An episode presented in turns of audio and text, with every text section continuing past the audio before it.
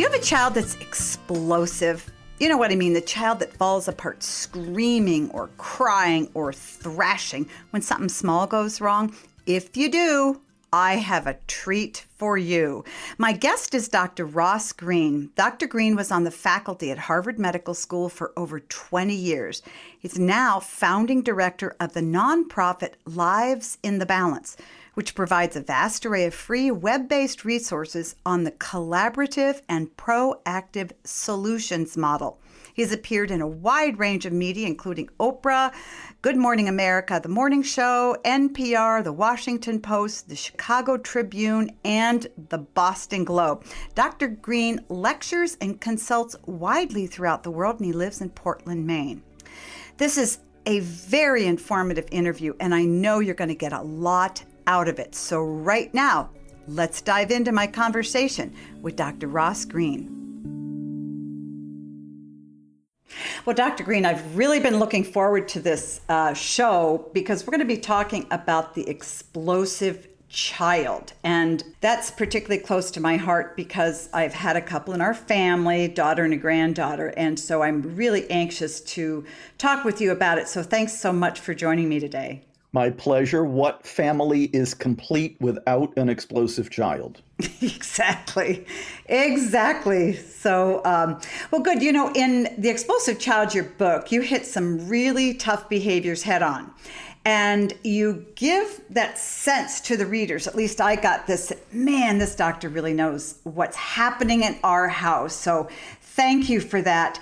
When you talk about explosive kids, are you talking about kids who have an underlying problem like ADD or ODD or depression, anxiety? Or is the spectrum pretty wide? Are you talking about just healthy, regular, run of the mill kids to those with difficulties? Or can you define that for us, please? Um, I'm not that picky. Um, you know, Explosive Child was chosen by HarperCollins Publishing for book sale purposes. Um, I think that what we're going to be talking about, the collaborative and proactive solutions model, is just as applicable to implosive kids as it is to explosive kids. I've actually never loved the term explosive because explosive actually makes it sound like these kids' difficulties are unpredictable. And the reality is that their difficulties are highly predictable. So I actually am not too picky about what defines explosive. For me, it's any kid who is responding poorly to problems and frustrations. That's it. Wow. Yeah, that's pretty broad. So you're talking about uh, a child, say an eight year or 10 year old, who just gets very upset and very agitated uh, very easily. You have, um, you know, the your book opens up with the gal who wants a waffle, and her brother comes along and says, "I want the waffle." Um, but they're almost, I don't want to say controlling, but they like to have. There's some kids that just have to have their way, and if they don't get their way, not because they're spoiled or anything, they just kind of get very, very upset and cry very easily. So you would include kids like that in there as well as kids who, you know, have all kinds of issues. Um, talk about when you talk, and I know you don't like the term explosive, but specifically what does that mean what what can an explosion look like um, a mild one or a severe one i don't um, i don't really differentiate okay mostly because what I do, and this is slightly tongue in cheek because these two categories are fake, I do f- differentiate between what I call lucky and unlucky concerning behaviors. The concerning behaviors are simply the means by which the kid is communicating that there's an expectation they're having difficulty meeting. That's the most important part. So there are lucky ways of doing that and unlucky ways of doing that. Lucky ways of communicating that you're having difficulty meeting certain expectations would include crying, pouting, sulking, withdrawing. Unlucky ways would include screaming, swearing, hitting, spitting, kicking, biting, throwing, destroying, running. The thing to know is that whether the kid's concerning behavior is lucky or unlucky, it is still communicating the exact same thing. There's an expectation the kid is having difficulty meeting. The reason I differentiate between lucky and unlucky is because of how we treat them. Mm. It is the unlucky variety that is more likely to be on the receiving end of our most harsh, punitive, exclusionary discipline, whereas the lucky ones are more likely to elicit our empathy and nurture and, and support.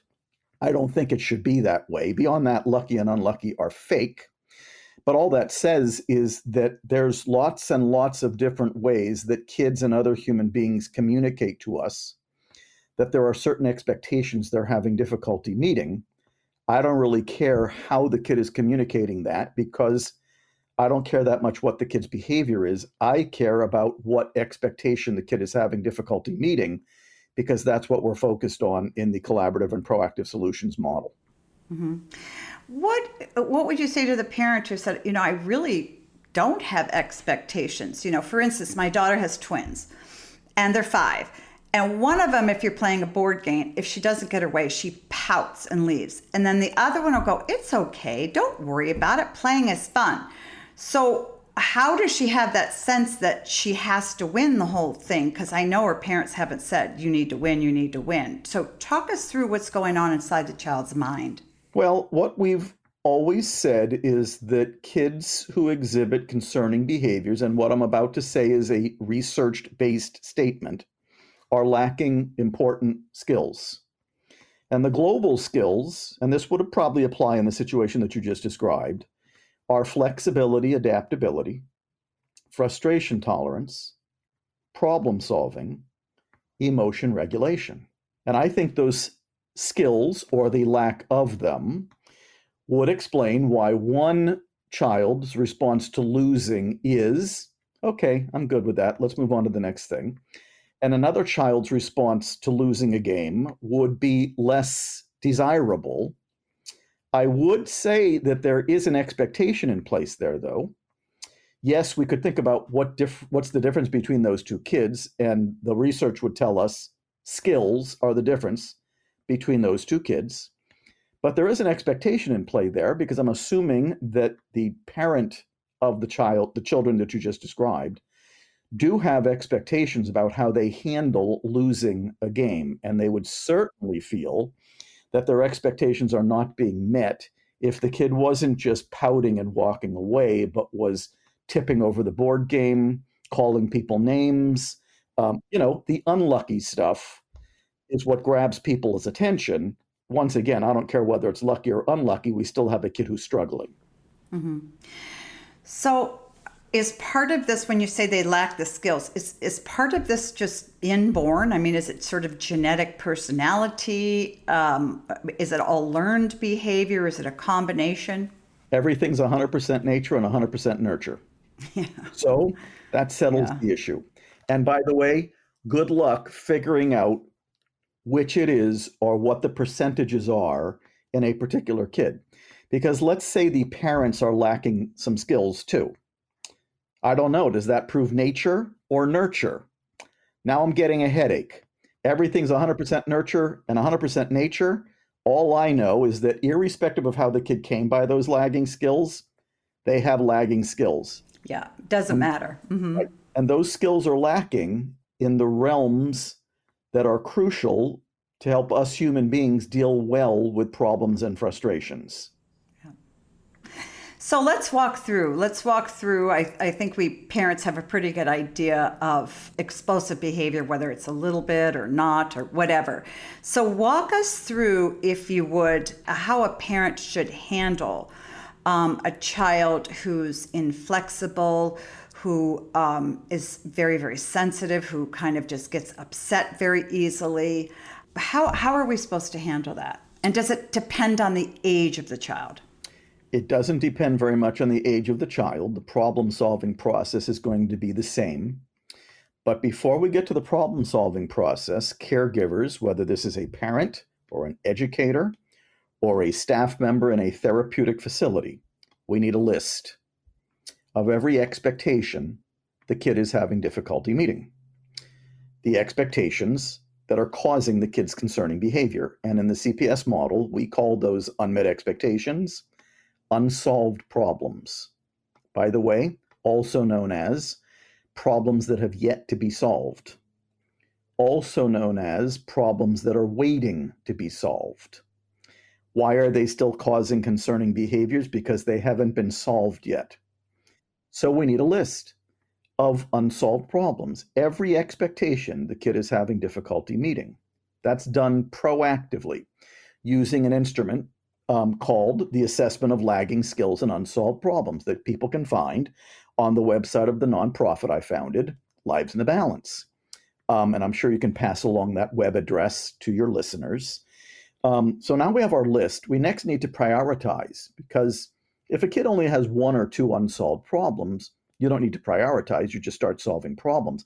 But if a kid has more than one, two, or three, you got to prioritize. Otherwise, you're going to end up trying to work on everything at once and solve nothing at all. So you've got to say to yourself, which of these unsolved problems are we going to start working on first? Which are we going to try to solve? And which are we going to put on hold for now? Not because you're giving in, not because you're giving up, but because you're prioritizing. You've concluded you cannot solve them all at once. Now we've arrived at the problem solving process. And in the CPS model, we call that Plan B. Mm-hmm. If I could stop Please. you there for a second, are you talking about expectations the child feels they need to meet that they feel, or expectations that parents have somehow communicated to them that they put on? Where do the expectations come from? the va- in kids, the vast majority of expectations that are causing concerning behavior are expectations that are being placed upon them by adults. But in some instances, they are expectations that the kids themselves are placing upon themselves. Um, I would say that the majority are expectations that adults are placing on the kid that the kid is having difficulty meeting. And by the way, some examples, home based examples would be things like difficulty brushing teeth before going to bed at night, difficulty getting off the Xbox to come to dinner, difficulty getting off the Xbox to participate in any activity that's meaningful in life, difficulty sharing the remote with your brother when you're watching TV together, difficulty eating what mom or dad has made for dinner, um, difficulty taking out the trash on Tuesday mornings. These are the unsolved problems that parents deal with every day. The point here is that if you're focused on the concerning behaviors that are being caused by those unsolved problems, the problems will never get solved. But if you're focused on solving the problems, not only do the problems get solved, the behaviors that are associated with those problems subside. So it's a two for one sale. And by the way, rewarding and punishing solves no problems rewarding and punishing, timeouts, stickers, you name it. Those are not problem solving strategies. Those are behavior modification strategies. And our mentality in this model is why would you only be satisfied with the behavior improving if the problem that's causing it remains unsolved when you could instead be busy solving the problems and both knock out the problem and the concerning behavior that goes along with it. So, the problem solving process is three steps, and this is done proactively. You've, you've identified the unsolved problem proactively. You've prioritized proactively. We're not going to solve these problems in the heat of the moment. That defeats the purpose. Three steps. The three steps are called the empathy step, the define adult concern step, and the invitation step. The names of the steps don't matter that much. The ingredients matter a lot. Uh, the empathy step is where we are gathering information from the kid about what's making it hard for them to meet a particular expectation. As I'm always saying, the empathy step is where we discover that what we thought was getting in the kid's way is not what's getting in the kid's way. The empathy step is basically saying your number one source of information on what's making it hard for a kid to meet a particular expectation is the kid. Let's be very specific here. I'm thinking about the 12 uh, year old boy who won't give up his Xbox to go to dinner. Mm. So tell us what what is that expectation and kind of work us through the three step Got it. Resolution. Well, we can only go through the first step at the moment because that's the only one we've covered. But here's the first step. Okay. First, we're starting with the wording of the unsolved problem. I've noticed that you've been having difficulty getting off the Xbox to come in for dinner. What's up? That's the beginning of the empathy step. Um, maybe the kid says, um, Well, if I came into dinner, I would lose my level in the game, and I don't want to lose my level. Now, what we've articulated in this model is a variety of what we call drilling strategies, probing strategies that are aimed at extracting as much information as possible from the kid so that we can have the clearest possible understanding of what's making it hard for the kid to meet the expectation. So just because the kid says one thing doesn't mean we're done with the empathy step yet. Um, okay, so one of the reasons you're having difficulty getting off the Xbox to come in for dinner is because you don't want to lose your level in the game. Is there any other reason you're having difficulty getting off the Xbox to come in for dinner? Well, dinner's at a different time every day, so I never know when dinner's going to be, so it's really hard for me to plan. You'd continue probing. I don't always like what you made for dinner, so I don't always necessarily want to come in for dinner. All right, we're getting the information that we need. That's the empathy step. Now we know the concerns of the kid that would need to be addressed for this problem to be solved. The second step is the define adult concern step. This is where the adult is entering their concern into consideration, mostly related to why do they think it's important that the expectation be met? Why would it be important for an expectation to be met? Either because of how it's affecting the kid or how it's affecting other people and or how it's affecting other people. And that usually comes down to health, safety, learning. So, what would that step sound like? The thing is, if you have difficulty coming off the Xbox to come in for dinner, um, we don't have the only family time that we would have during the day. And you know, we think it's really important to have family time. It's when we communicate with each other, it's when we connect with each other, it's when I hear about your day. Okay, that step is now done. Third step is the invitation. This is where kid and caregiver are collaborating on a solution. Here's what it sounds like. It starts with, I wonder if there's a way. And what you're doing is wondering if there's a way to address the concerns of both parties. So here's what it would sound like. I wonder if there's a way. And I'm just going to pick one of the kids' concerns. For us to make sure that you don't lose your level in the game you're playing, that was the kid's concern and also make sure that we still have our family time so I can hear about your day and we can be together for at least 20 minutes as a family. You are then giving the kid the first crack at the solution by saying, Do you have any ideas? Now, one last thing to mention. First of all, maybe the kid has ideas, maybe the kid doesn't, but it's not the kid's job to solve the problems. Y'all's job to solve the problem because y'all are partners here. If the kid doesn't have any ideas, the adult probably will. But the solution has to meet two criteria. It's got to be realistic. Both parties got to be able to do what they're agreeing to do. And it's got to be mutually satisfactory, meaning the solution has to address the concerns of both parties. Here's a solution that I've seen occur. Well, is there a way for you to let me know when dinner's going to start? And I won't start a game mm, if I know that dinner is within the next 10 or 15 minutes. And then I won't lose my level. And then I can be at dinner. Now, that's what I would call mutually satisfactory for sure. We'd have to check in with both parties to see if that's realistic, right? But that's a potential solution. Now, you asked about younger kids, and I got to tell you, it's no different. It's the same three steps. Kids kids will often explode when you say no. I'm sorry, it's too late. We can't watch that movie and the kid goes off the rails. Right. So you're saying no about something. So it's not the word no. It's an expectation the kid is still having difficulty meeting that you are communicating by saying no. If we went back to the Xbox example, right? If the kid is saying, Can I please, please, please finish my level? And you're saying, No, you cannot it is the exact same unsolved problem that we were talking about, except now you are stuck in the heat of the moment. Now, no has set the kid off when we knew months ago, years ago, because this is a problem that hasn't been solved yet, that the kid was going to have difficulty getting off the Xbox to come in for dinner. So by the time you're saying no, you're late. We already knew about that unsolved problem. So it's actually not the word no, it's still an expectation the kid is having difficulty meeting. Parents, I hope you're enjoying this conversation with Dr. Greene. I need to take a quick break, but don't go anywhere. I'll be right back with more of my conversation. Welcome back to Parenting Great Kids. My guest today is Dr. Ross Greene.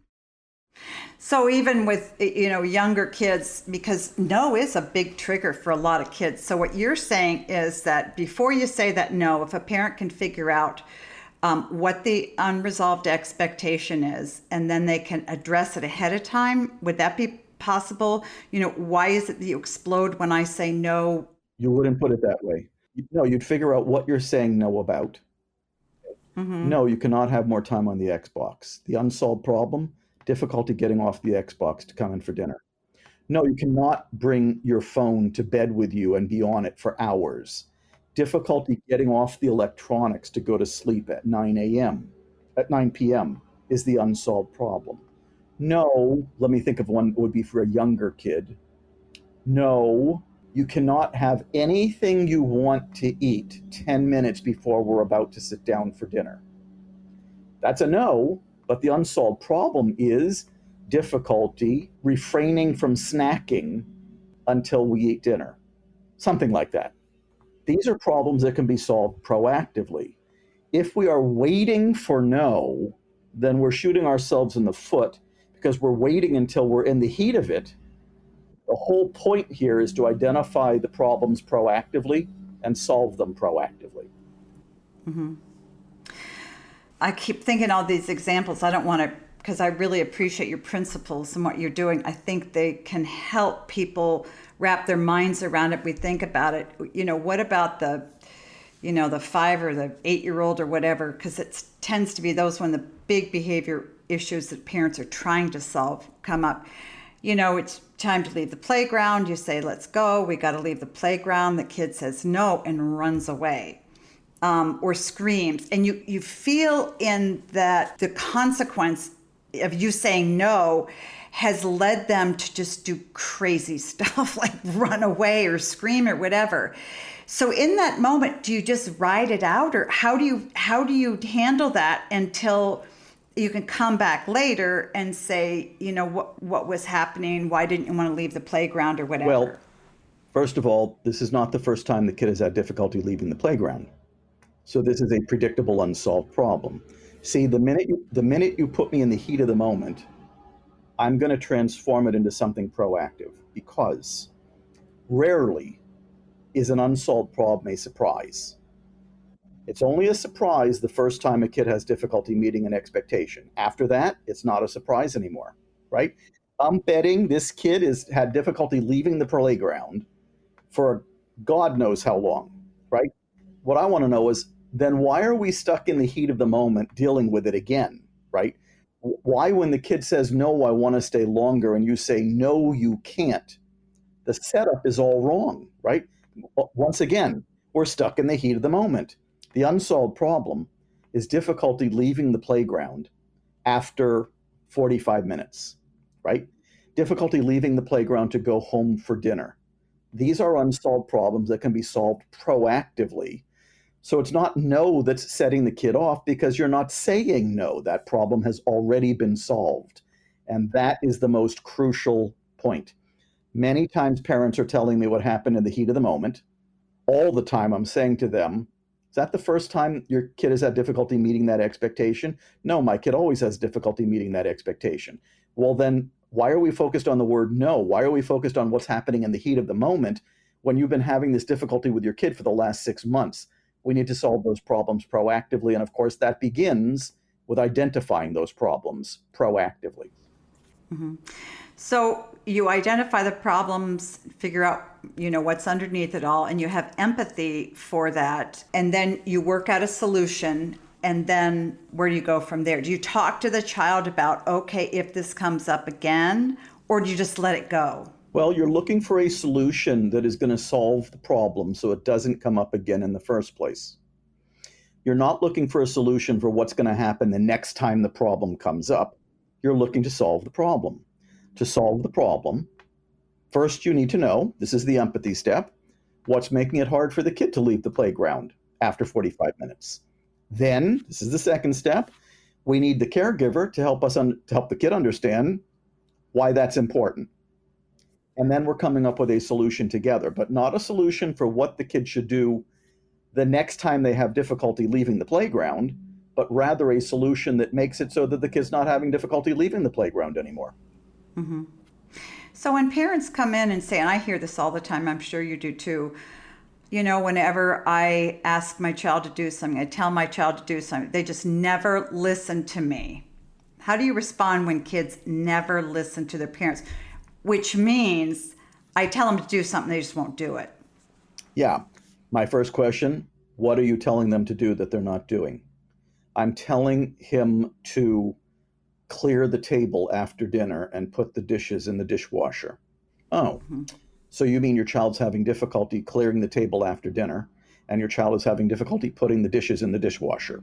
What I just did is I transformed it into an unsolved problem. Now, now we've moved mm-hmm. beyond my kid won't listen to me. That's too vague, mm-hmm. right? I don't know what to mm-hmm. do with that.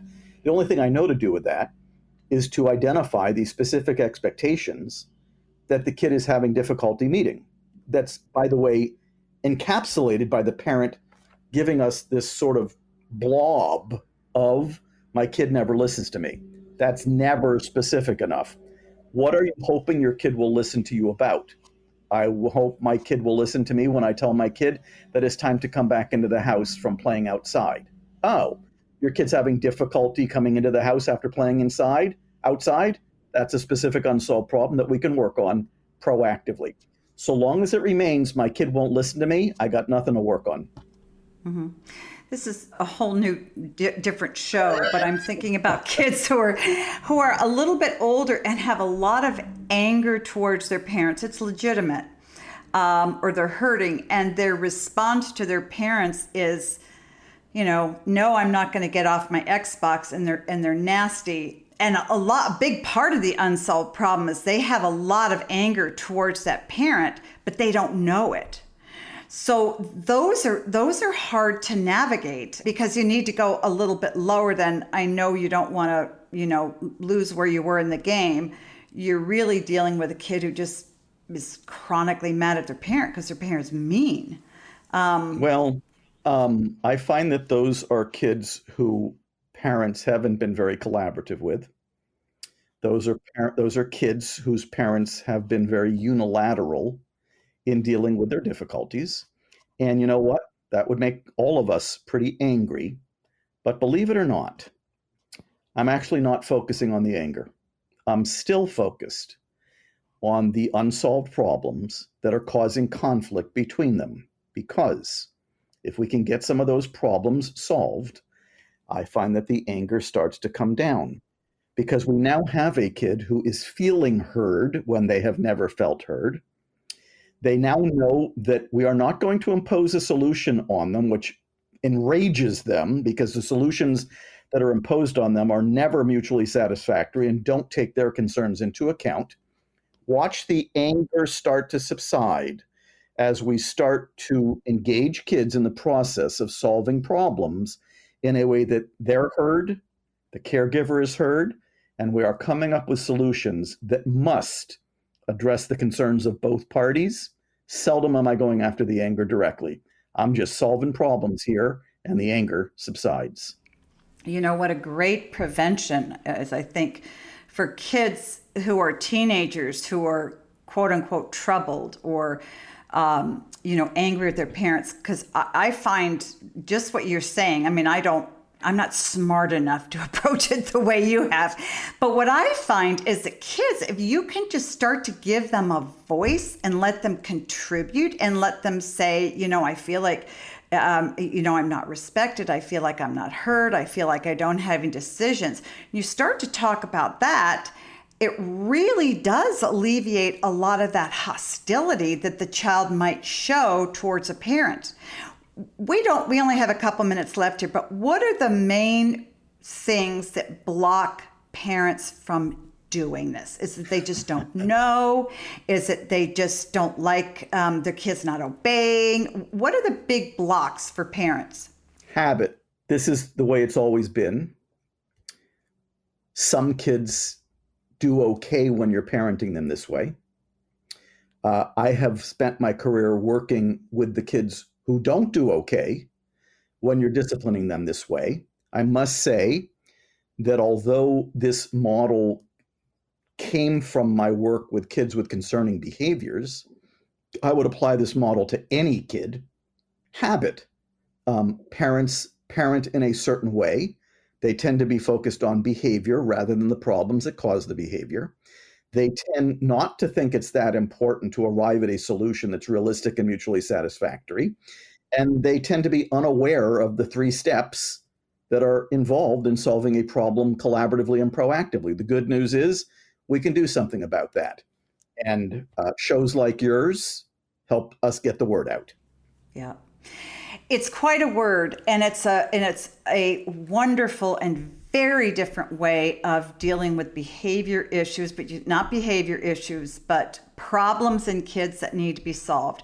Because I will say, as, as a, a mom whose kids are grown and a, as a grandmother, I don't think about that. I look at it and go, man, you're being disrespectful to mm-hmm. your, your mom by, you know, you know, back talking so much. And so you tend to just focus on the back talk, but the back talk isn't the problem, but the back talk is what makes us so angry that we kind of lose it. And and when we're angry, we would just pound, pound, pound on that kid. And you never break the cycle. So Dr. Greene, I'm sure you've seen a number of kids who are on the autism spectrum. And if you have a child who's pretty severely autistic and they're explosive, talk to me about how you would approach that child. Well, the first thing I would say is that the autism diagnosis doesn't tell me as much as people might think it should.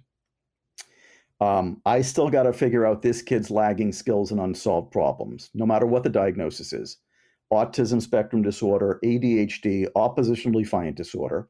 By the way, I have not noticed that the disorder that a child carries has any influence whatsoever on the effectiveness of this model.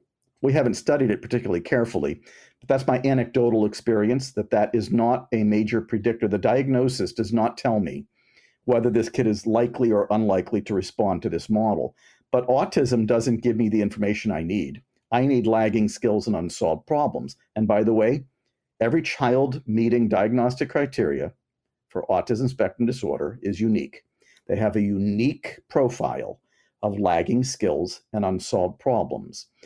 Once I know what the kid's lagging skills and unsolved problems are, I frequently find that caregivers start to recognize that the diagnosis wasn't really telling them very much.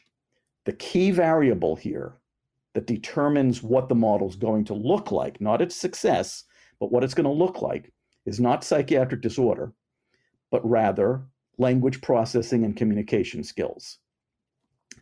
If a kid is non speaking or very compromised in the language processing realm, we're going to have to adjust to that because it's not that the child's not communicating, it's just that they're not communicating through our preferred modality, the spoken word. But there are lots and lots of ways to navigate that apps, technologies that help us communicate with kids who are non speaking or very compromised in the language processing realm.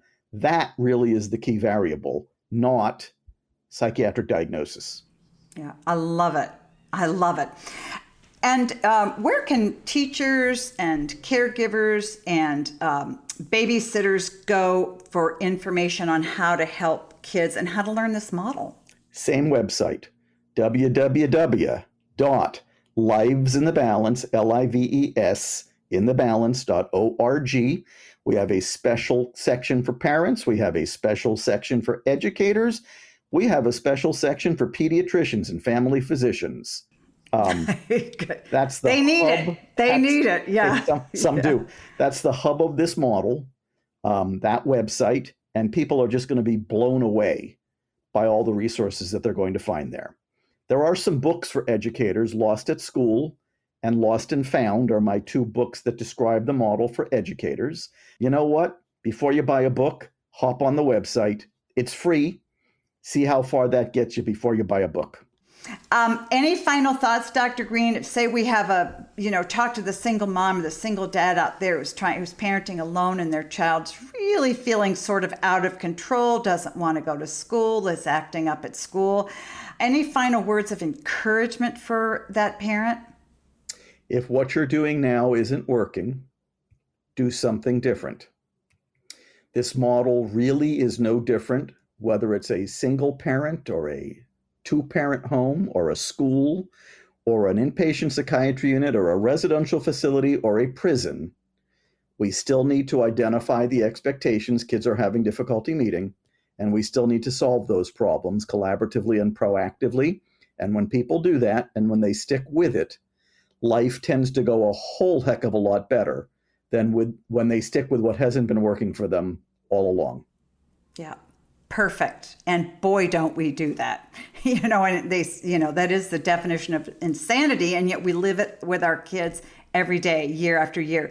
Dr greene thank you so much. Your book the explosive child is evergreen. I know it's been out there a long time but it's going to be here for years to come because you know parents have always had difficulty sort of trying to navigate um, good, healthy relationships with their kids. And so I'm just so grateful you wrote it. And I would encourage everybody who's listening to us to read it. It really is transformational as a parent and how to resolve issues with your kids. So thank you so much. I appreciate those kind words, and that's why I wrote it. Thank you so much again. My pleasure.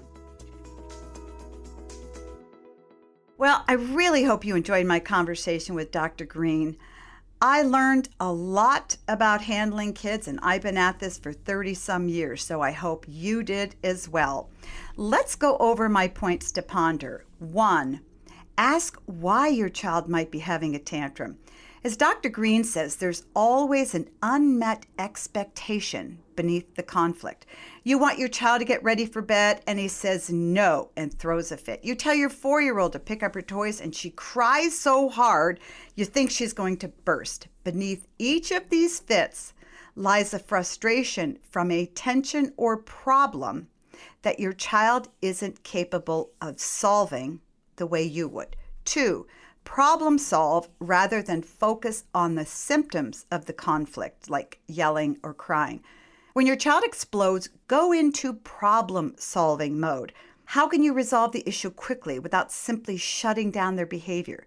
Can you empathize with your child's feelings and then help come up with a solution? Three, work with your child to find solutions. This works particularly well with older kids. If your child refuses to do his homework and yells when you tell him to do it, ask him why he hates homework so much and what he can do to make homework less painful. Offer him different times to do his work. Perhaps he needs to break up the time he spends on the homework. When the two of you work together to problem solve, the solution works much better. Well, I want to thank my guest, Dr. Ross Greene, today for joining me. You can find out more about Dr. Greene when you go to drrossgreene.com. That's D R dot R O S S G R E E N E dot com. You can also follow him at livesinthebalance.org. That's livesinthebalance.org. Now let's recap my three points to ponder. One, ask why your child might be having a tantrum. Two, problem solve rather than focus on the symptoms of the issue. And three, work with your child to find solutions. And friends, if you need help or encouragement or answers to any questions about your kids or your relationship with them, go to meekerparenting.com. I have courses, tips, blogs, and more to help you. And if you know a dad who needs encouragement, while you're there, check out my brand new Strong Fathers, Strong Daughters Masterclass. And always remember, friends, great kids are raised, not born.